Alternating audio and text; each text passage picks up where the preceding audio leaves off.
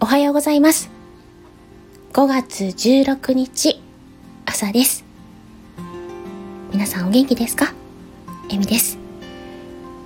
今日は朝から新しいお仕事の打ち合わせのミーティングが入っています。なので、ちょっと何か残しておきたいなと思って収録をしました。